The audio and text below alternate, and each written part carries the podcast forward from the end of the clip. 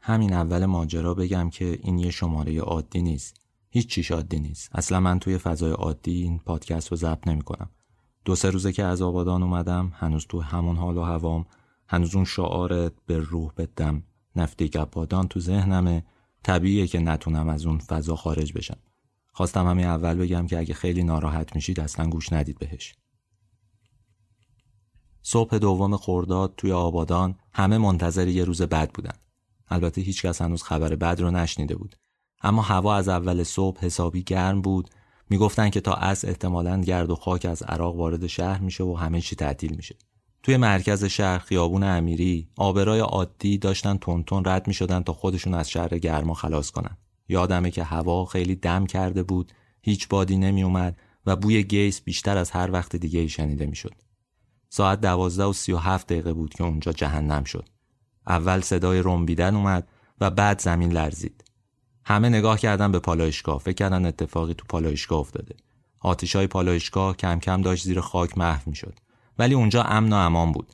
اتفاق اصلی یه جای دیگه افتاده بود. خیابون امیری. ساختمون ده طبقه متروپول وسط شهر ریخته بود پایین. اونم رو آدمای عادی روی مغازه ها روی بچه ها تصویرش از اون چیزاییه که من خودم هیچ وقت یادم نمیره. من ده دقیقه بعد از حادثه رسیدم اونجا. مثل بقیه اول صدای انفجار رو شنیده بودم و بعدم زمین لرزه رو حس کرده بودم. وقتی هم رفتم خیابون امیری هیچ تصوری نداشتم از اینکه چه اتفاقی افتاده. خاک نمیذاش چیزی دیده بشه وسط اون همه خاکم فقط صدای زجه میشنیدم صدای ناله میشنیدم و صدای گریه. صدای واویلا بود واقعا. آدمایی که از وسط خاک بیرون می اومدن انگار خود مرگ رو دیده بودن. خاک همینجوری جلو می اومد و آدما سرگردون بودن. یه عده داشتن فرار می‌کردن. یه عده داشتن می‌رفتن کمک. ساختمون متروپول ساعت دوازده و سی و هفت دقیقه تو مهمترین خیابون آبادان درست مرکز شهر ریخته بود پایین و کلی رهگذر کلی مرد و زن و بچه زیر آوارش مونده بودن. آدمایی که رفته بودن آزمایشگاه کسایی که رفته بودن آش بخرن کسایی که رفته بودن نون بخرن. مردمی که سوار ماشیناشون تو ترافیک خیابون امیری مونده بودن. و کلی آدم دیگه که تو خونه هاشون مونده بودن تا از گرد و خاک در امون بمونن. همه اینا رفته بودن زیر خاک. ماجرا اینه که این شروع قصه متروپول نیست آخر قصه متروپول. من این شماره رو پنج روز بعد از حادثه دارم ضبط می‌کنم. تا روز چهارم ماجرا تو آبادان بودم. صبح و ظهر و شب می‌رفتم اونجا سر می‌زدم ببینم چه خبره. فکر کردم قبل از اینکه همه چیز یادم بره محو بشه تو خاطراتم از ذهنم پاک بشه بشینم یه شرحی از ماجرا بدم. از اون چیزایی که دیدم از اون چیزایی که می‌دونم از اون چیزایی که پرسیدم و احتمالا بعضیاشون رو می‌دونید بعضیاشون رو نمی‌دونید. همه اینها رو یه جا نگه دارم. شاید بعدا به درد کسی بخوره شاید بشه ازش کتابی چیزی نوشت. ولی باید اینو بگم که این شماره رادیو تراژدی یه شماره خاصه. درباره یه آدم برجسته که فراموش شده نیست. درباره مردمه. مردم شهری که انگار همشون فراموش شدن. مردمی که تلویزیون به جای همدردی باهاش نادیدش می‌گیره. درباره مردمیه که تو سومین روز عزاداریشون وقتی که همه جا عزای عمومی بود توی شهر توی استان یه عده بیخیال این فاجعه رفتن استادیوم صد هزار نفری که دست جمعی سرود بخونن و یه آدمایی گفتن که به این لشکرکشی افتخار می‌کنن. درباره مردمیه که حتی پیامهای تسلیت هم براشون دیر فرستاده شد. این شماره رادیو تراژدی درباره مردم آبادانه. درباره شهر آبادان که داره زیر هزار جور ماجرا مدفون میشه.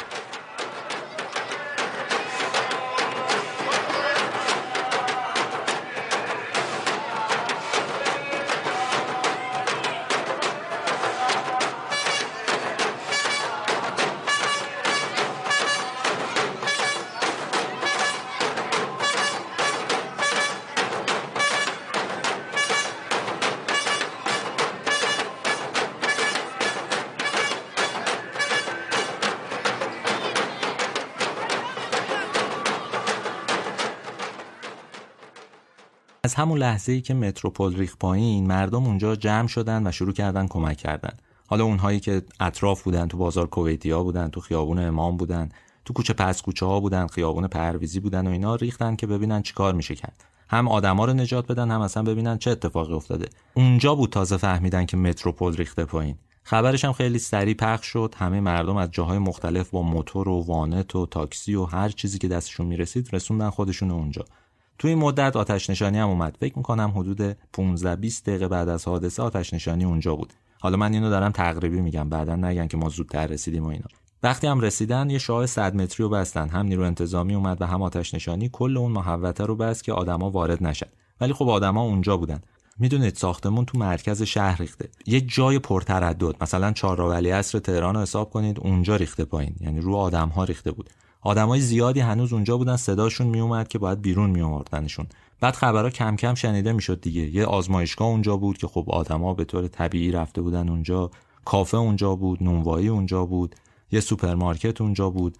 ضمن اینکه خب به کناری ها و مغازه های روبرو هم آسیب رسیده بود. اینقدر شدت و ضربه خاک زیاد بود که شیشه های مغازه های روبرو خورد شده بود. کلی آدم سوار موتور بودن سوار سه چرخه بودن سوار دو چرخه بودن.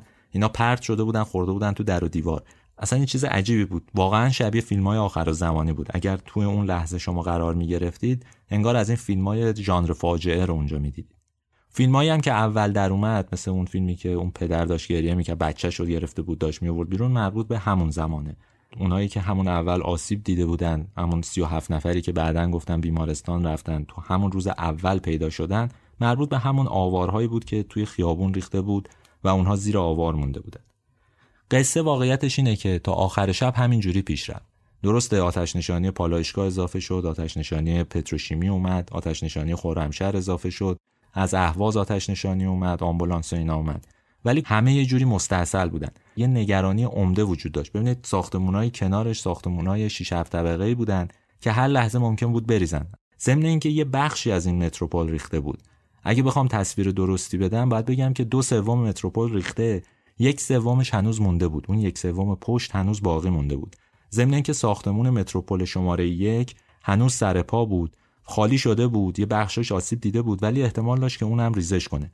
یعنی باید اینم مقاوم سازی می‌شد که اینا هم پایین نریزه. همین بود که باید یه ترتیبی داده می‌شد که همزمان چند تا کار انجام بشه. هم آدما رو از زیر آوار بیارن بیرون هم ساختمونا رو محکم بکنن که ریزش نکنه و همین که بتونن امداد رسانی بکنن مانع بشن از نزدیکی مردم بتونن انتقال آدم های مجروح به بیرون هم راحت انجام بشه. یه توضیح بدم درباره ساختمون متروپول و اون دوتا برجا شاید تصویر دقیقتری داشته باشید ببینید متروپول دو تا برجه. برج اول 6000 متر وسعت داره 9 طبقه است. برج دوم 11 طبقه بود که با احتساب البته زیرزمین و بامش و اینها و 11 طبقه می‌شد. اینا دو تا بنای بودن مستقل که به هم متصل شده بودن. طبقه های وسط یه جوری به هم وصل بودن.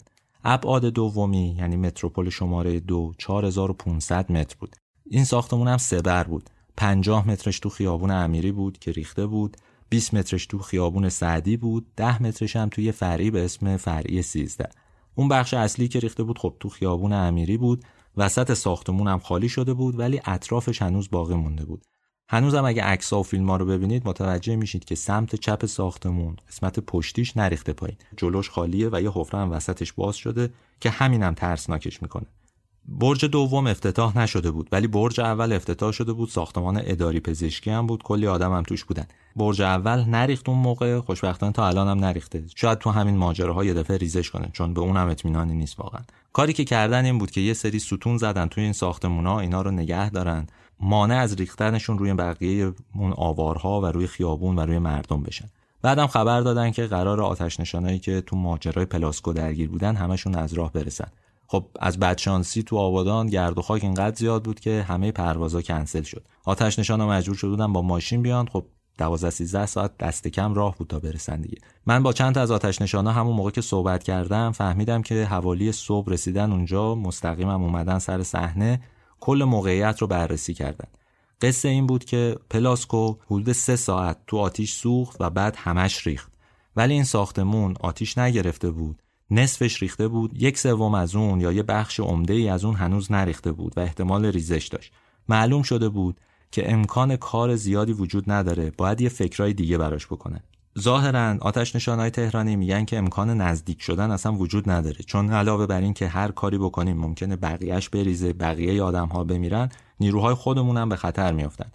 یه تیم دیگه اضافه شد به اینها. کارشون این بود که اومدن یه سری لرزنگار رو ساختمونهای اطراف گذاشتن برای اینکه تکونای ساختمون نیمه مخروبه رو بررسی کنن. ساختمون نیمه مخروبه متروپول گهگاه تکون می‌خورد به هر حال. ازش تیراهن آویزون بود. حتی یه ماشینی دیده می‌شد از طبقه پنجم ششمش آویزون شده بود. احتمال داشت که بریزه. ریزش اینا هم خب معلوم بود چه اتفاقی میفته دیگه.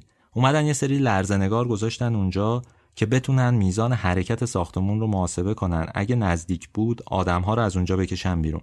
بعد اون موقع خبر رسید که یه سری آدمم زیر آوار موندن. شب قبل تماس گرفتن با خانواده هاشون احتمالا این خبر رو شنیدید. وقتی این خبر شنیده شد اومدن یه ماشین هم گذاشتن اونجا که سیگنالا رو تقویت کنن آدم هایی که اون زیر هستن بتونن با موبایل راحت تر تماس بگیرن.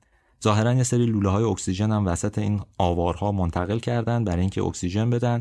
اگه کسی مونده اونجا به هر حال امکان نفس کشیدن داشته باشه ولی به هر حال این اتفاق افتاد. خودم اونجا دو بار شاهد بودم که گفتن ساختمون داره میریزه همه شروع کردن فرار کردن. خود آتش نشانام اومدن بیرون و اینا هی محوطه رو خالی می‌کردن. چند دقیقه بعد که خورده امن می‌شد برمیگشتن.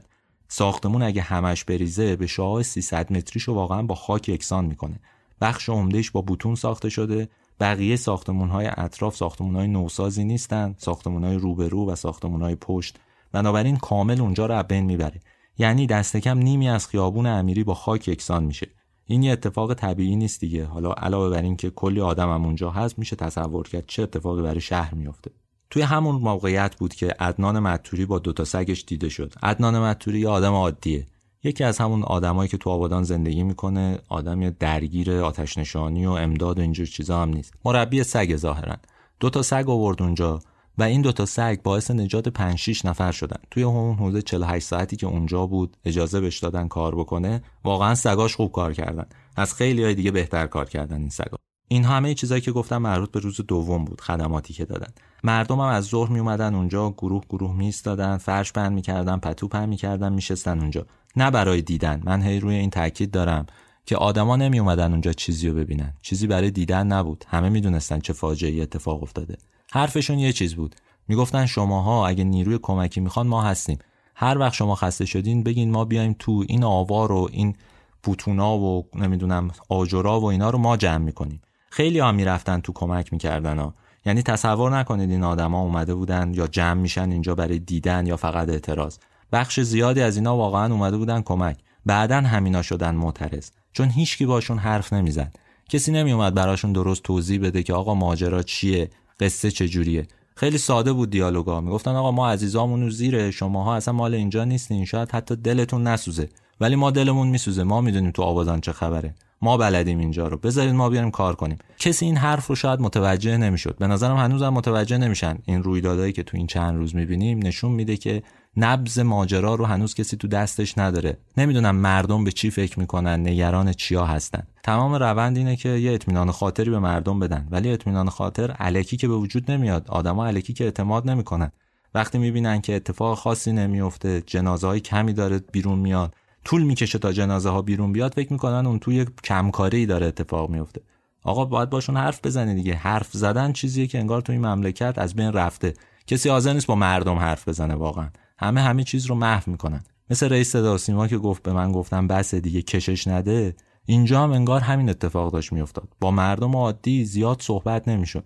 بعدم که یگان ویژه آوردن از شهرهای دیگه خب زبان مختلفی داشتن لحجه های مختلفی داشتن. انگار یه جوری آدم ها رو روبروی هم قرار داده بودن. حس حس خوبی نبود. حس آدم ها حس خوبی نبود.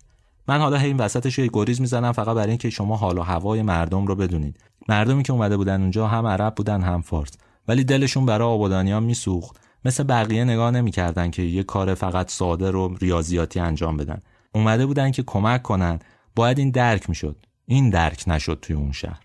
روز سوم ماجرا جور دیگه پیش رفت. چون خبر رسیده بود که احتمالا توی کافی شاپ مری آدمهایی بودن خود صاحبای کافی شاپ بودن و احتمالا کسای دیگه توی کافی شاپ بودن قرار شد که از پشت از محدوده پشتی که یه کوچه ای بود راهی باز کنن برن اونجا و برسن به کافی شاپ.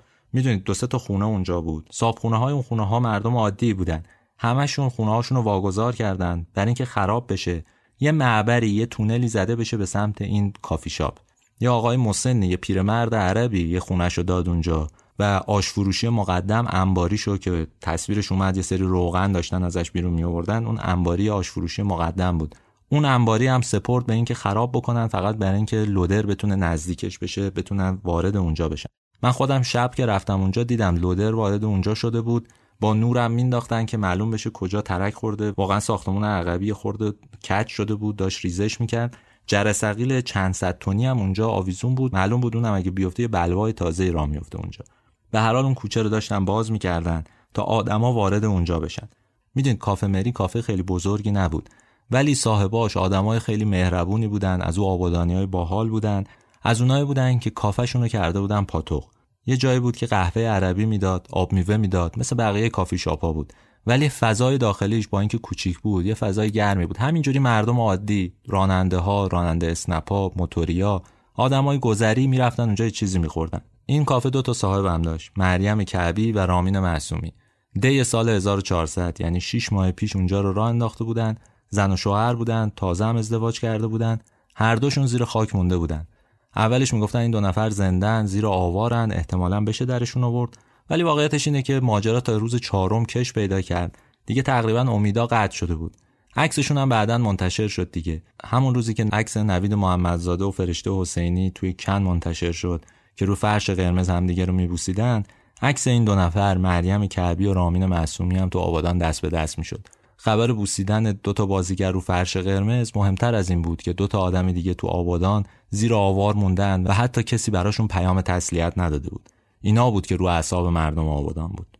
یا آزمایشگاهی همون نزدیکی ها بود که ظاهرا یه عده تونسته بودن ازش در برن لیخ کنن به قول آبادانیا و نجات بدن خودشون ولی بخش عمدهشون مونده بودن اونجا. تو محوطش گیر افتاده بودن. همون جایی که من دیشب شنیدم تازه جنازه هاشون رو پیدا کردن به مرور میان بیرون.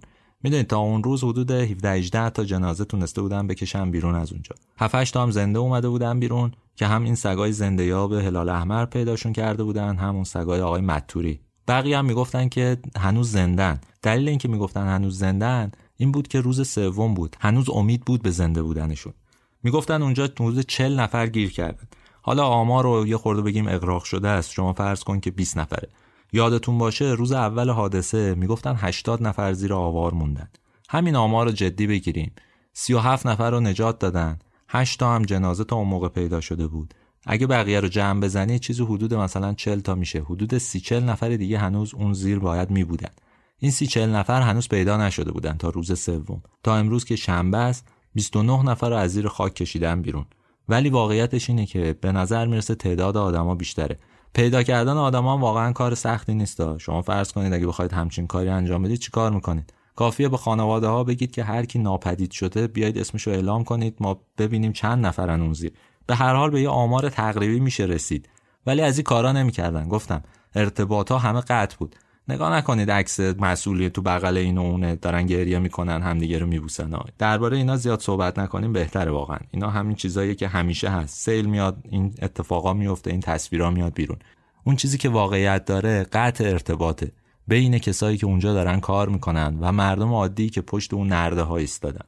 توی همین روز سوم هم بود که اعضای عمومی اعلام شد تو آبادان. اعلام شد که خوزستان هم فردا اعضای عمومی کلن و همه دیگه غمگین بودن. شبا می اومدن اونجا سنج و دمام می‌زدن سینه می‌زدن فیلماشو دیدید احتمالا عکساشو دیدید. دسته دسته از ساعت هفت و نیم هشت می اومدن تا دوازده عزاداری می‌کردن یه دم داد می‌زدن عزاداری نکن. هنوز ما عزیزامون زیر خاکه. حساب کنید تو همچین فضاییه که یه عده میرن سرود می‌خونن داخل یه استادیوم. جشن می‌گیرن. همینه که ازش شعار در میاد. میگن تهران عروسی آبادان خونریزیه. یا میگن از رکس تا متروپول بس دیگه تحمل. آدما دیگه نمی‌دونن چجوری اعتراض کنن. واقعا قاعده های ایدولوژیک غلبه کرده حتی به حس همدردی. اصلا به احساس غلبه کرده. آدم باورش نمیشه. کسی نمیگه آقا نرید سرود بخونید. یه هفته به تعویق بندازیدش دیگه. کار عجیبی نیست. واقعا معلوم نیست چی تو ذهنشون میگذره که این همه نادیده بگیرن. اونم در برابر یه شهری مثل آبادان با این مردم آروم و درست حسابی واقعا.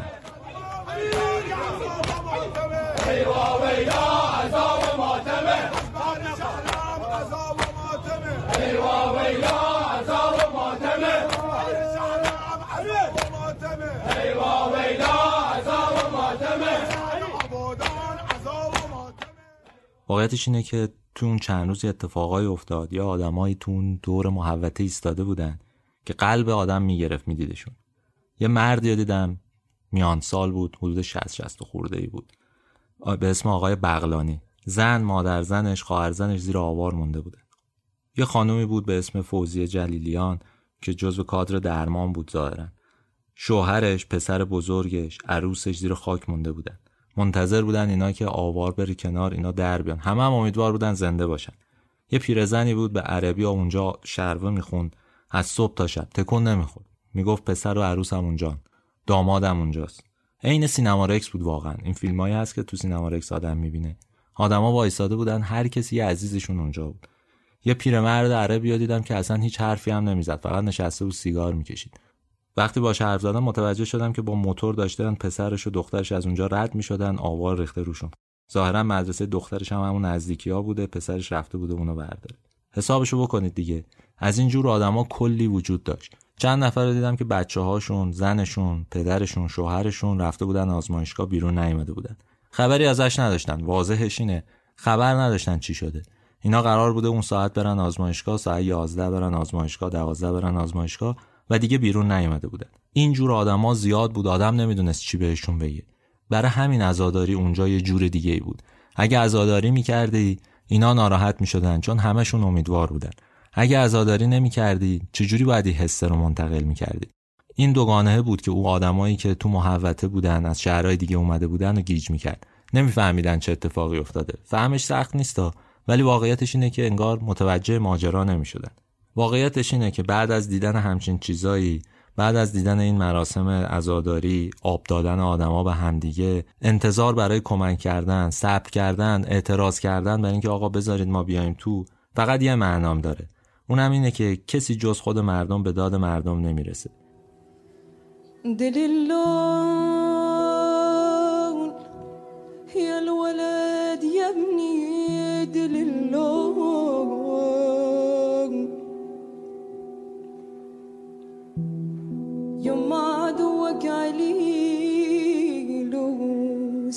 ساكن الجو دل يا الولد يا ابني دل اللول.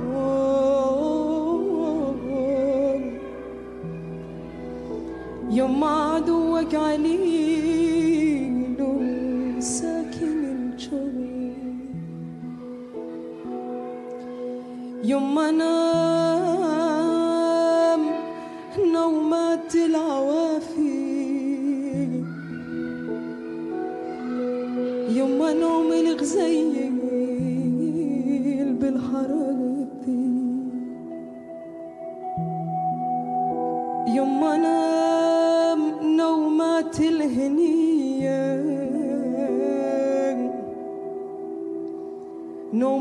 saying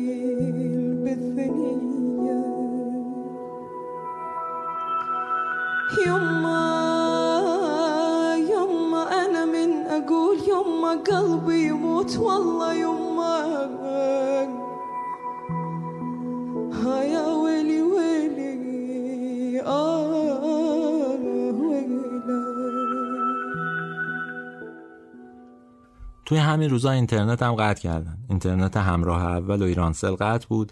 ADSL تو خونه هم گازوئیلی شده بود. یا به قول آبادانیا با گزایل کار می‌کرد. اصلا معلوم نبود برای چی هم قطع شده. چون چه اتفاقی ممکن بود بیفته. اون مردم میومدن عزاداری می‌کردن فوق شعار می‌دادن دیگه. شما حالا با این چیزا ناراحت میشید مگه؟ چه چیزی وجود داره که باعث میشه شما فکر کنید قطعی اینترنت به کمکتون میاد واقعا؟ به دادتون می‌رسه. واقعا نگرانی از بابت چیه؟ ایناست که حل نمیشه. ایناست که مردم رو عصبانی تر می‌کنه. وقتی حتی دسترسی های محلی هم کم شده. شما اونجا فقط می‌تونید باش اسنپ بگیرید و همین سایت ایسنا و ایرنا رو چک بکنید. اونایی که داتا یارن بقیه چیزا همه محدود شده. چرا؟ هیچ دلیل منطقی براش مطرح نشده یکی از اون چیزایی که واقعا همه رو عصبانی تر کرده بودم همین بود. ولی بذارید برگردم به یه جای دیگه هم ماجرا. اصلا ببینیم این ساختمون متروپول چجوری ساخته شده بود. گفتم 4500 متر وسعت داشت و اینا. ولی اساسا اسمش از کجا اومده بود و چجوری؟ ساختمون متروپول روی خاکستر سینما متروپول آبادان ساخته شده بود. سینما زمان جنگ مخروبه شده بود اما تا دهه هفتاد بقایاش هنوز موجود بود. سردرش بود ساختمونش هم نصف نیمه بود. یه سری دورگردم اونجا زندگی می‌کردن. ما پاتاقمون روبروی همون سینما متروپول بود مغازه یکی از این دوستامون بود. می‌رفتیم اونجا نوجوان بودیم اول جوونیمون بود می‌دیدیم آدما رو. چراغ توش روشن بود. این همون سینمای کمیر نادری جلو درش تخمه میفروخت وقتی بچه بود. تو دهه 20 و 30 سینما متروپول سال 28 را افتاده بود 7 تا کارمند داشت هزار تا صندلی داشت 520 متر بود. جزو سینمای درجه دو آبادانم بود. راستش من همش فکر می‌کنم از روزی که این اتفاق افتاد سینماها برای آبادان خوشیوم نیستن. اون از رکس اینم از متروپول. فاصله شون هم چیزی بوده 500 600 متره. یکیشون توی خیابون شهرداریه یکیشون تو خیابون امیری.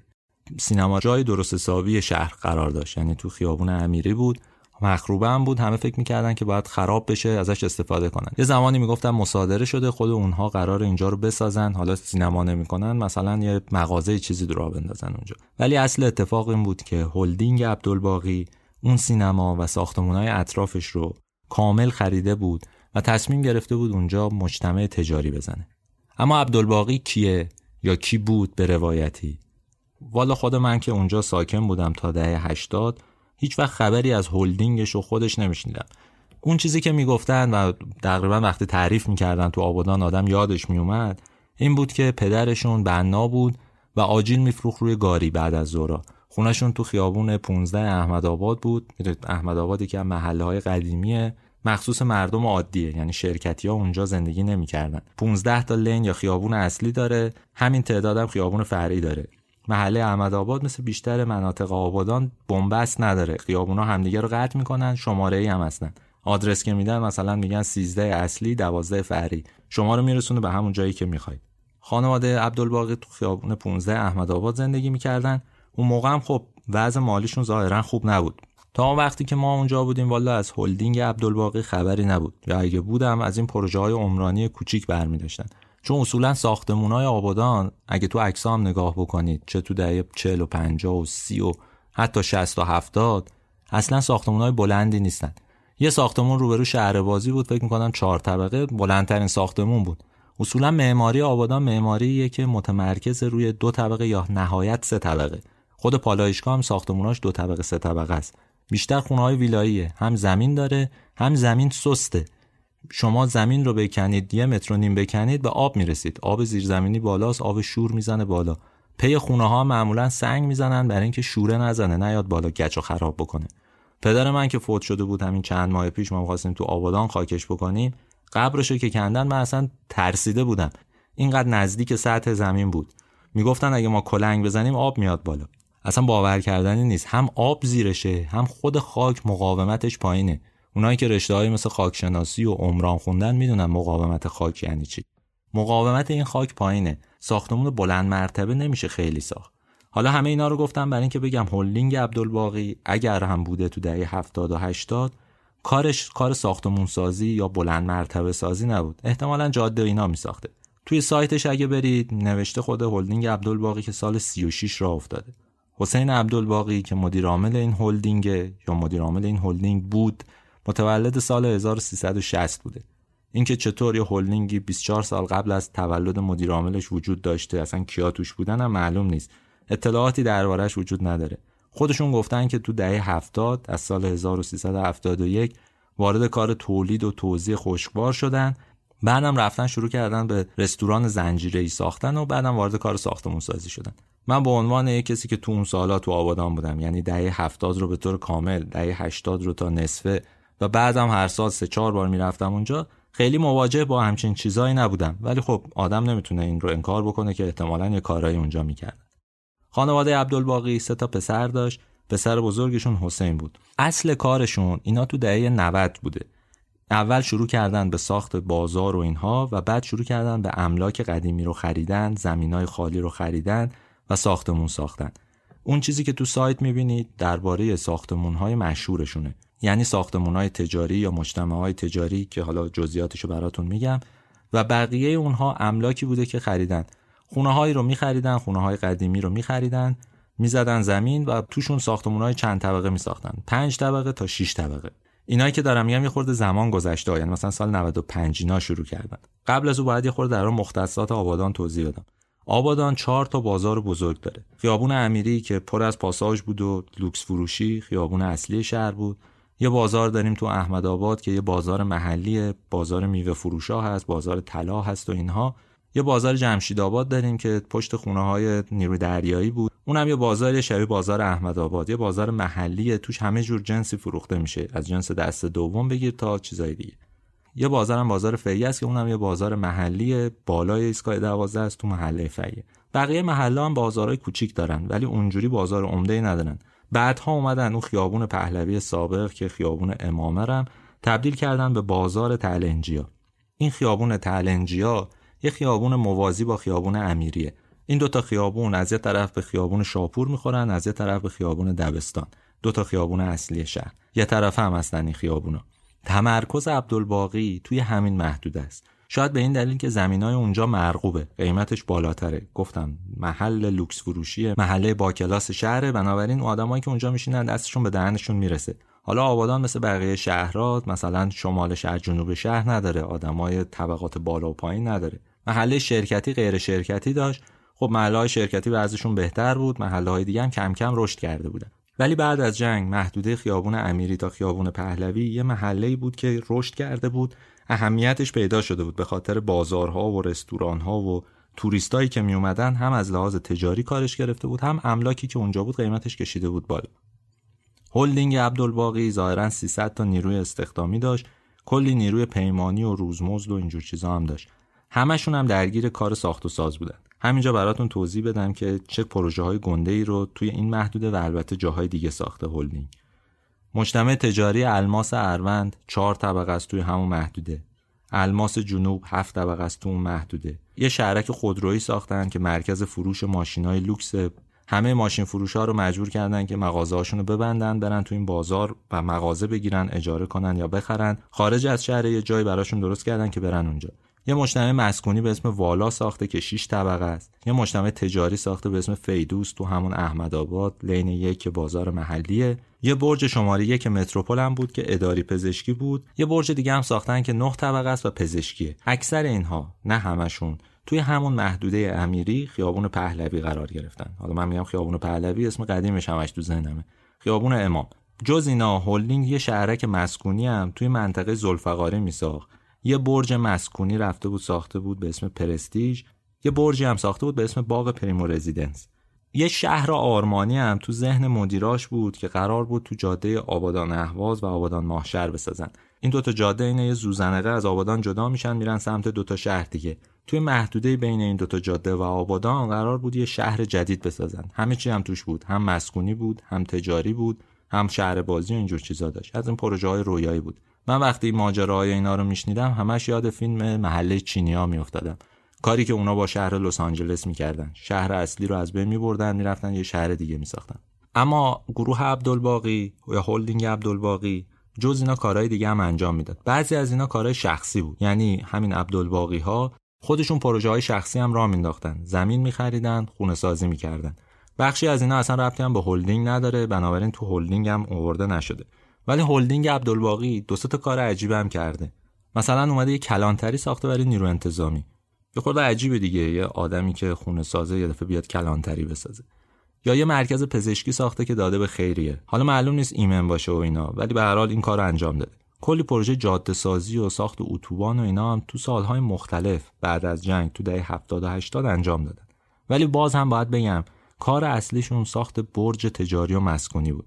گفتم حسین عبدالباقی مدیر عامل بود بزرگترین پسر خانواده بود ظاهرا رشته عمران درس خونده بود اومده بود و این کار کاسبی رو رونق داده بود. صاحب اصلی اون برجای دوقلو هم خودش بود یعنی سهامدار عمدهش بود.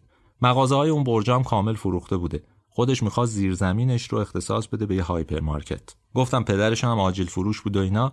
مغازهشون آورده بودن همون کنار هلدینگ. هلدینگ عبدالباقی یه کوچه فاصله داره با همین ساختمون برجای دوقلو نبش خیابون امیری با کوچه پشتی برجای دوقلو یه ساختمون چند طبقه است بزرگم زدن هلدینگ عبدالباقی. ظاهرا آجیل فروشی مرکزیشون هم همون نزدیکه همونی که چند روز پیش هم آتیشش زدن. همه اینا رو گفتم برای اینکه برسیم به یه سوال مهم. اونا چطور موفق شدن؟ این همه ساختمون بسازن این همه زمین بگیرن کلانتری بسازن این همه تحویل گرفته بشن. استاندار رو بیارن اونجا که ساختموناشون رو افتتاح کنه و اینا. سوال اصلی اینه اونا چطور توی شهر آبادان موفق شدن؟ خب این ماجرا هم مفصله هم یه خورده مبهمه و هم یه خورده خطرناکه. یه خورده که فکر کنم بیشتر از یه خورده خطرناکه. خطرناکه البته برای ما برای بقیه نه. تا اونجایی که بتونم براتون توضیح میدم ماجرا رو. تنهای تنهای تنهای مظلوم مظلوم مظلومی. بیار بیار بیاری. خوزستان خوزستان خوزستان. بیدردا خوابیدن خوابیدن نامردا خوابیدن خوابیدن.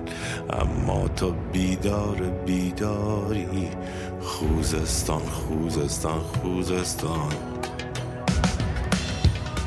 ای مردم ای مردم ای مردم بارون کو بارون کو بارون کو. ای بارون ای بارون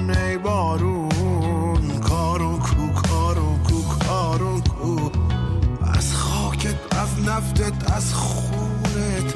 شب دستش رنگینه رنگینه. ای قاضی ای قاضی ای قاضی. شب جرمش سنگینه سنگینه. حسین عبدالباقی تو آبادان معروف بود به سلطان. تقریبا هیچ پروژه بزرگ ساختمونسازی تو آبادان نبود که عبدالباقی توش سرمایه گذاری نکرده باشه. تو 7 سال اخیر این انواع این پروژه ها هم با حضور مقام های رسمی افتتاح شد. گفتم. ازشون جایزه هم گرفته.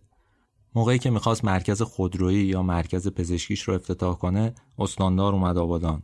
فرمانده های نظامی مقامات منطقه آزاد شهردارای مختلف شهر خیلی های دیگه برای افتتاح پروژه هاش همیشه می اومدن می‌گفتن عبدالباقی خیر مدرسه ساز بوده. چهره برگزیده جشنواره مهارت اروند بوده. برنده تندیس چهره ماندگار صنعت بوده از وزارت صنعت. انواع اقسام لوها و این جایزه گذاشته بود تو اتاقش. تو این فیلم هایی که ازش موجوده اگه ببینید همه این لوها و الواح رو می‌بینید. اما شاید از مهمتریناش لوحی بود که فرمانده کل انتظامی خوزستان بهش داد. لوح خیر امنیت ساز به این کلمات توجه کنید. خیر امنیت ساز من هی می‌خوام درباره این موضوع صحبت کنم هی یاد چیزای دیگه میافتم. آبادان یه شهر صنعتی بوده از روز اول. یعنی از روزی که پالایشگاه اونجا راه افتاد انگلیسی ها اومدن و اونجا پالایشگاه ساختن شروع کردن خونه سازی و اینها اساسا یه شهر صنعتی بوده. قرمشهر یه شهر تجاری بود. آبادان یه شهر صنعتی بود که کم کم بعدا بازاری ها اومدن یه خورده بافتش هم تغییر کرده ولی به هر حال تسلط با صنعت بود. می‌دونید یکی از مهمترین مراکز کارگری تو ایران بوده. توی راهپیمایی تو دهه 20 برای ملی شدن نفت یا مثلا راهپیمایی حزب توده همین کارگرای پالایشگاه بودن که خیلی کار می‌کردن. اصولا این شهر شهر صنعتی باقی موند. تا کی؟ تا بعد از جنگ. بعد از جنگ انگار یه تصمیمای دیگه گرفته شد. این شهر صنعتی رو انگار می‌خواستن یه جور دیگه بسازن. از داخل توهیش کردن واقعا. برای اینکه اینو توضیح بدم باید برگردیم به یه نظریه‌ای توی اقتصاد ایران. میگن که ساختمون سازی لوکوموتیو توسعه است. چون کنارش کارخونه های دیگه هم راه میفتن آدما سر کار میرن. خونه سازی هم از اون مسائل بحرانی تو ایران دیگه. هی فکر می‌کنن خونه بسازیم مغازه بسازیم و اینها. هم کار زیاد میشه هم خونه زیاد میشه و اینها. توی آبادان بعد از جنگ هم همین نظریه رو شروع کردن اعمال کردن. وجه بسری ماجرا جالب دیگه. از اون چیزایی که به چشم میاد. شما اگه مثلا چهار تا کارخونه بسازید تا محصولش بیاد بیرون تا فروش بکنه تا رونق بگیره برای مدیرا و مسئولا همیشه کارنامه درستی نیست. طولانیه ممکنه تو دوره خودشون افتتاح نشن. به بار نشینه به قول معروف. ولی ساختمون سازی از اون چیزاییه که نشون میده شهر داره عوض میشه. همین نظریه توی آبادان اجرا شد. یه شهر جنگ زده قرار بود عوض بشه. چه جوری عوض بشه؟ ظاهرش. شما وقتی تو آبادان میرید می‌بینید مردم چقدر خونگرمن باحالن شوخی می‌کنن. حرفاشون همش شوخی داره کنایه داره جذابه. به هر حال معاشرت با آبادانیا جذابه. ولی زیر پوست اینا واقعا یه غمی نهفته است. این غمه هم مربوط به فقر هم مربوط به نادیده گرفتنه هم مربوط به بیکاریه. چیزایی که تو آبادان اونقدر پررنگ نبوده. اینا فرایندای مربوط به مثلا 20 سال اخیره. آبادان دهه هفتاد با اینکه یه شهر جنگ زده بود بافتش روحش مردمش اینها تغییری نکرده بود. مردم آبادان با همون درآمد کمشون هم خوشحال بودن. اینقدری تفاوت طبقاتی فاصله طبقاتی وجود نداشت. الان که وارد آبادان میشید به عنوان توریست خب میرید بازارا میرید رستورانا تو فضای شهر زیاد نمیاد میرید هتل‌ها و اینها. اینها همه آبادن. هتل‌ها مربوط به قبل انقلاب البته. اما بازارا بیشترشون عبدالباقی ساختن. یا یه جاهایی که به هر حال هشت و نشت توشون زیاده. بخش زیادی از شهر ولی بازارا نیستن که. خونه جاهایی که مردم عادی زندگی می‌کنن. اونجاها واقعا فضا متفاوته. اون شهر خوشاب و رنگ فقط ظاهرشه. باطنش غمگینه خسته است و عصبانی. چرا همه اینا رو گفتم؟ برای اینکه فقط بگم وقتی شما توسعه رو توی همچین چیزایی می‌بینید فقط دارید ظاهرسازی می‌کنید. من شنیدم چیزی نزدیک 40 50 میلیارد تومن منطقه آزاد خرج کرده برای کارهای فرهنگی تو آبادان. شما برید تو آبادان ببینید چه کار فرهنگی شده. چه سینمایی چه سالن تئاتری چه سالن موزیکی. چه کنسرتی اصلا برگزار شده. کلی پول دادن که مساجد اونجا کولردار بشن. در حالی که مردم اونجا تو حوالی صده و شاملو و کنار بهمنشیر دارن به سختی زندگی می‌کنن. تو خونه های خرابه دارن زندگی می‌کنن. جریمه های سنگین دارن میدن به شهرداری بابت اینکه مثلا یه دیواری و کج ساختن. همه اینا رو گفتم برای اینکه متوجه بشید اون چیزی که در ظاهر هست با باطن اصلیش فرق داره. این شهر آب درست حسابی نداره. برقش مدام قطع میشه. گرد و خاک. یه دونه جاده آسفالت درست حسابی نداره. هزار جور مشکل داره. ولی به جاش مجتمع های تجاری داره با مغازهای کوچیک کوچیک که توشون انواع روسری و مانتو و شلوار جین میفروشن. این مقدمه رو برای این گفتم برای اینکه بدونید عبدالباقی از این نظریه چجوری استفاده کرد برای اینکه شروع کنه به کار. حمایتاش چجوری بود؟ یه سری اسامی رو گفتم. گفتم مثلا استاندار وقت اومده بود اونجا. نمی‌دونم مدیرای منطقه آزاد اومده بودن اونجا. فرمانده نظامی به هر حال داد و ستد می‌کردن. ولی کار چجوری رونق گرفت برای عبدالباقی با پروژه های مشارکتی. با کجا؟ دو جای اصلی. منطقه آزاد آبادان و شهرداری. این دوتا خیلی قانونی هم کار می‌کردن. یعنی اصلا وجه غیر قانونی نداشت. می اومدن پروژه های مشارکتی می‌گرفتن. ساختمون های قدیمیشون زمین هایی که رها شده بود که سراغشون نیومده بود و البته مالکش بودن اونها می‌گرفتن. می‌دادن به عبدالباقی که اونجا شروع کنه به ساخت و ساز. حالا با یه قراردادی به هر حال این پروژه ها بین این دوتا بخش مشترک بود. یعنی بین منطقه آزاد و شهرداری. شاید درباره نوع روابط سیاسی و کاری عبدالباقی هم زیاده. به هر حال یه آدمی که پروژه های بزرگ شهر دستشه حتما یه رابطه‌ای با یک جریان هایی داره. من نمیگم غیر قانونی ها اصولا ممکنه همه چیز در کاغذ قانونی به نظر برسه. ولی این حمایت ازش می شده بعضی از اون اسامی تو شایعات اومده احتمالا شما هم شنیدید. بعضی از اینها با واسطه با مقام توی تهران مثلا وصل بودن. اینا چیزایی که دربارهشون تو شهر حرف زده میشه. بعضی از اینا مدارک هم دربارهشون منتشر شده. توصیه شده مثلا به شهردار که آقا پروژه های فلان رو بدید به فلانی.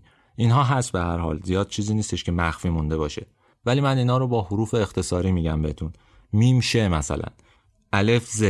میم شین. اینا چون هنوز پروندهشون وا نشده هنوز بررسی نشده امیدوارم که تو پرونده متروپول برن سراغشون من اسامیشون رو کامل نمیگم. شاید بعدا یه شماره درباره این آدم ها هم رفتیم. اگرم نه حتما کسایی دربارهشون کتاب می نویسن مطلب می نویسن و توشون به این اسامی اشاره می‌کنن. اما اجازه بدید من در همین حد بگم دیگه. من اونقدری شجاع نیستم که اسامی اینها رو با صدای بلند بگم. اون چیزی که مشخصه اینه که همین روابط عمیق و پیچیده و تو در تو با مقام های مختلف با جلب اعتماد اونها با نشون دادن اینکه دارن شهر رو توسعه میدن با نشون دادن اینکه آدمای زیادی رو دارن می‌برن سر کار با اینکه رونق گرفته شهر شهر از اون حالت جنگ زدگی داره در میاد کمک کرد به اینکه هلدینگ عبدالباقی جای پاش رو محکم بکنه مدام به پروژه های رویایی تر و بزرگتر فکر کنه. متروپول یه پروژه عادی نیست واقعا. از اون پروژه هایی که روی اعتماد به نفس یه آدم ساخته شده. آقای حسین عبدالباقی اونقدر اعتماد به نفس داشت که بی توجه به همه چی اومد هر کاری دلش خواست کرد. حالا درباره این هم توضیح میدم.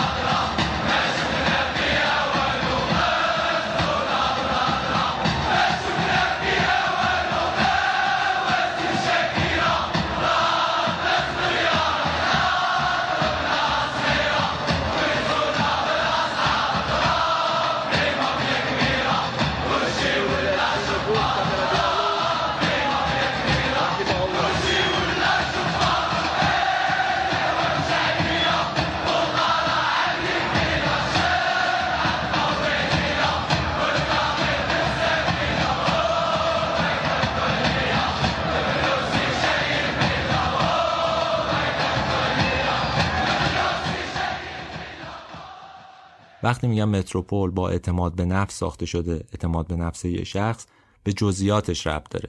مجوز ساختش سال 96 صادر شده. قرار بوده یه ساختمون 6 طبقه باشه. بعد اومدن سه طبقه بهش اضافه کردن. یه طبقه هم به زیرزمین اضافه کردن. کسایی که اومدن نقشه رو کشیدن قرار بوده روش نظارت بکنن عضو سازمان نظام مهندسی هم نبودن. خارج از این سازمان تایید شده شهرداری هم اونا رو قبول کرده. بعدا سازمان نظام مهندسی تو بازدیداش متوجه ایرادات شده. هم به شهردار نامه نوشته هم به منطقه آزاد نوشته هم به دادستان شهر نوشته هم به نماینده های مجلس. همه اینها در جریان تخلفات بودن. تخلفات هم واضح بوده.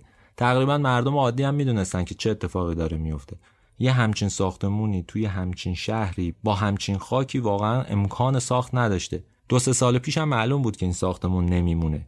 ولی کسی به این حرفا توجه نمی‌کرد. مثلا تو بازدیدایی که مهندسای سازمان نظام مهندسی داشتن گفتن که رمپ پارکینگ به خاطر فشار ترک خورده سقفش اومده پایین یه خورده بعضی ستونا خم شده بعضی از طبقات ستون پایه نداره. سازمان نظام مهندسی گفته بود باید اینا ایمنسازی بشه. همه اینا در حالی بود که حسین عبدالباقی گفته بود برج رو با سازه های بوتونی ساخته شمکوبی های 27 متری انجام داده ساختمونش ضد زلزله است. اینا همه چیزایی که خود عبدالباقی گفته. اما به حرفا توجه نکنید. سقف ساختمون از وافل ساخته شده. وافل هم از اون قطعاتیه که هم سبکتره هم با توجه به مساله سریعتر کار گذاشته میشه. این سقفا رو معمولا توی فرودگاه استفاده می‌کنن تو ایستگاه مترو استفاده می‌کنن تو سالن نمایش. بنابراین اینها وزن زیادی نمی‌تونن تحمل کنن. حالا حساب کنید ساختمون متروپول تو ده طبقه با این جور مساله ساخته شده. فاصله تیرها هم از هم زیاده. می‌دونید که یکی از پوزایی که می‌داد میگفتش که این سقفا پایه نداره. عین پل معلقه. یعنی ستونی که اونا رو محکم کنه وجود نداشته. کجا؟ تو جایی که سطح آب زیرزمینی یک متریه. هر چقدر بتون بریزید آب از زیر اونو می‌خوره می‌زنه بالا. فشار از بالا هم وارد میشه. معلومه که چیزی جز فروپاشی در انتظارش نیست. تو تمام این مدت شهرداری این گزارش ها رو دریافت می‌کرد و همچنان چشمش رو میبست. دلیلش چی بود؟ به نظرم می‌تونید حدس بزنید. شهرداری یکی از شرکای ساختمون متروپول بود. پایان کار ساختمون رو بدون تایید مهندسا صادر کرد. تخلفات رو نادیده گرفت تا اونجا افتتاح بشه. بازم شکر که اونجا افتتاح نشد. اگه اونجا افتتاح می‌شد فاجعه از اینی که هست بدتر بود. آدم وقتی این حجم از بیقانونی و بیتوجهی به قانون رو می‌بینه فکر می‌کنه که همه این گیر و گرفتا فقط برای مردم عادیه. شما یه دیوار تو خونت بسازی شهرداری هزار جور گیر و گرفت برات درست می‌کنه. یا باید دیوار رو خراب کنی یا جریمه سنگین بدی. چطوری ساختمونی با این همه گزارش که به داده شده با چیزایی که به چشم دیدی گزارش های مردمی خود آدم هایی که اونجا میرن رفت و آمد می‌کنن تو مواجه میشی باشون ولی یه لبخند می‌زنی و بیخیال از کنارش رد میشی. این چیزی که بهش میگم فساد. مربوط به یکی دو ماه هم نیستا چند ساله. اگه برگردیم ببینیم چجوری این پروژه ها شروع شده چجوری ساخته شده چجوری مجوزهای چهار طبقه گرفتن شش طبقه ساختن؟ جریمه هایی رو دادن جریمه هایی رو ندادن؟ مالک های اینا کیا هستن؟ کدوم سازمان ها توشون دخالت دارن؟ کدوم آدما درگیرشون هستن؟ کم کم متوجه میشیم که چجوری به اسم توسعه این شهرها رو داشتن زیر و رو می‌کردن. خاکشون رو به توبره میکشیدن یا شخمشون می‌زدن.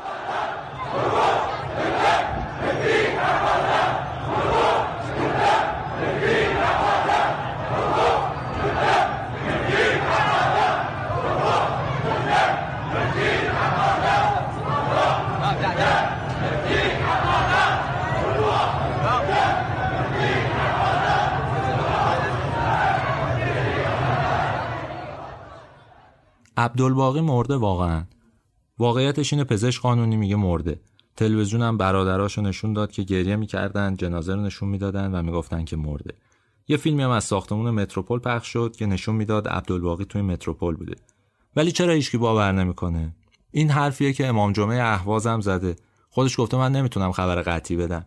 دلیلش اینه که دادستان روز اول گفته که عبدالباقی بازداشت شده خبرگزاری ایرنا که خبرگزاری رسمی جمهوری اسلامی هست اعلام کرده که بازداشت شده. بعد صبح فردا خبر رو عوض کرده و گفته که حکم بازداشت صادر شده.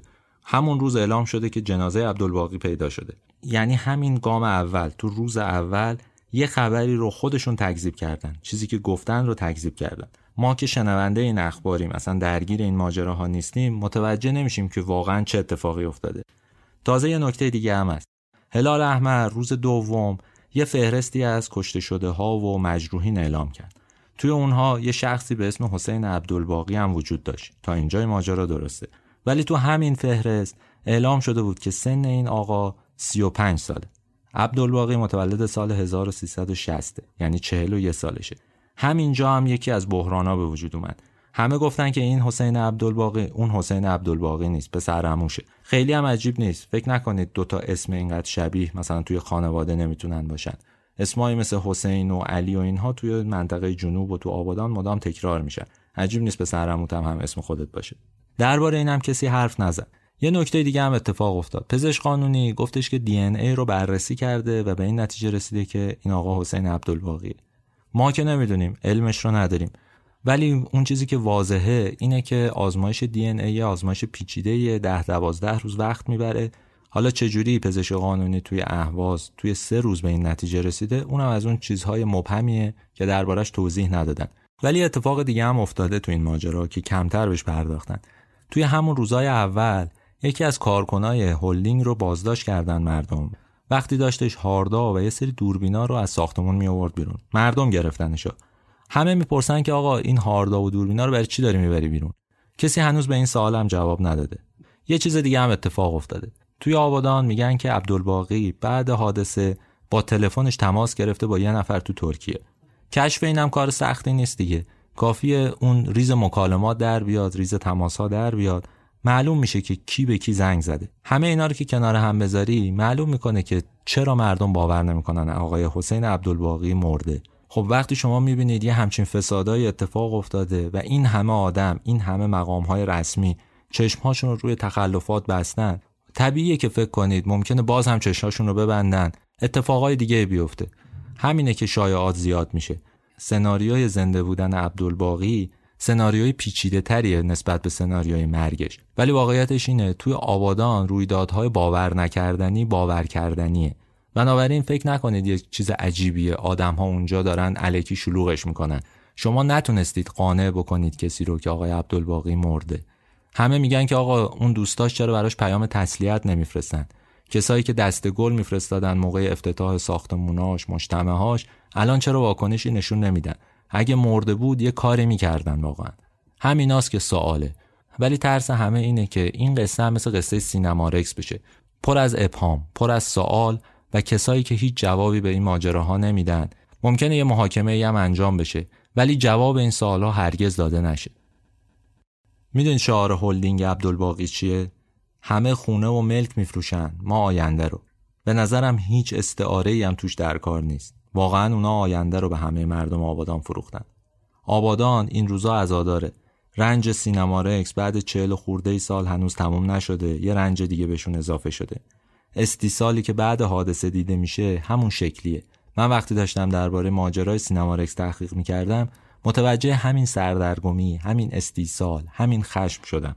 هم ضعف مدیریت تو حل مشکل هست همین که نمی‌تونن با مردم همراه باشن هم بهشون بیتوجهی می‌کنن و هم نادیدهشون می‌گیرن هم قانعشون نمی‌کنن. مردم حق دارن جزئیات این ماجرا رو بدونن ولی این حق ازشون گرفته شده. میگن هر شهری بعد از تجربه یه فاجعه سری سعی می‌کنه خودش رو التیام بده. همه چیز رو از اول می‌سازه. فضا رو عوض می‌کنه. مردم رو مطمئن می‌کنه که اتفاق بدی در آینده براشون رخ نمیده. اما توی آبادان همه منتظر بدترین اتفاقان. از سینما رکس به این طرف این شهر روی خوش ندیده واقعا. راستش این اقراق نیست ولی آبادان مهمترین شهر ایرانه. اینو به عنوان یه آبادانی بهتون نمیگم. بهش فکر کنید. به پالایشگاهش فکر کنید به ماجرای نفت فکر کنید. به اینکه این شهر چی بوده و چی هست هنوزم. اینکه قدر مردم این شهر دونسته نشده از سر به زیریشون سوء استفاده شده از نجابتشون بهره برداری شده عاقبتش به اینجا رسیده که فقط غم براشون مونده. شهر زیر آواره زیر خاک با بیمسئولیتی و راندخاری مواجهه و هیچکی به دادش نمی‌رسه. واقعیتش اینه که نیازی هم نداره کسی به دادش برسه. مردم خودشون کار رو تموم می‌کنن. این از ما گفتن. خودتون می‌دونید و مملکتتون واقعا.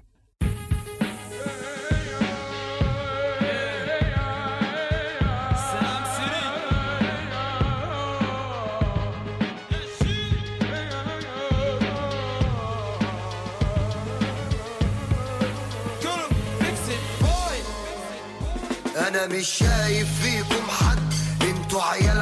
عايشين على الحق.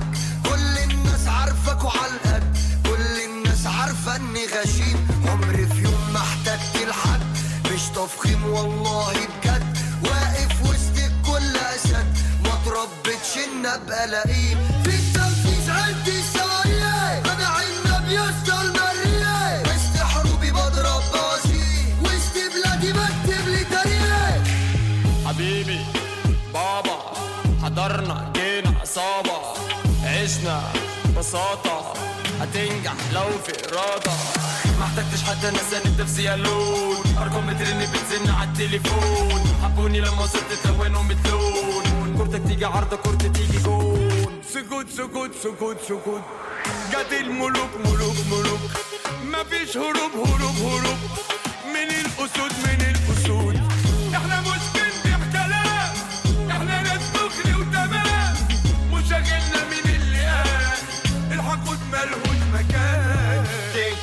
تشوف جنان وتتلم الجيران ربك اداني حكمة في اللسان اكلكم بالكلام. ينزغش جاي من السلام اخوك ملهوش امان انا على المظبوط تمام فما تقوليش يا مان انا دايس وفايز كسبت كل الجوايز حطيت السم فزاي شربت كل اللي عايز گفتم این شماره شماره عادی نیست. نه متنش اندازه متنهای قبلی منسجمه. نه من اونقدر انرژی داشتم برای صحبت کردن و اینا. ولی واقعیتش اینه فکر کردم الان باید اینا رو گفت. به خاطر اینکه جزئیات یادمون نره نکته ها یادمون نره شاید بعدا بشه ازشون استفاده کرد. این رو الان بذارید به حساب یه همدردی. فقط برای اینکه آدم ها مطلع بشن توی آبادان داره چه اتفاقی میفته اون عزاداری توی آبادان اون شعارهایی که میدن همش محصول خشم و استیصاله.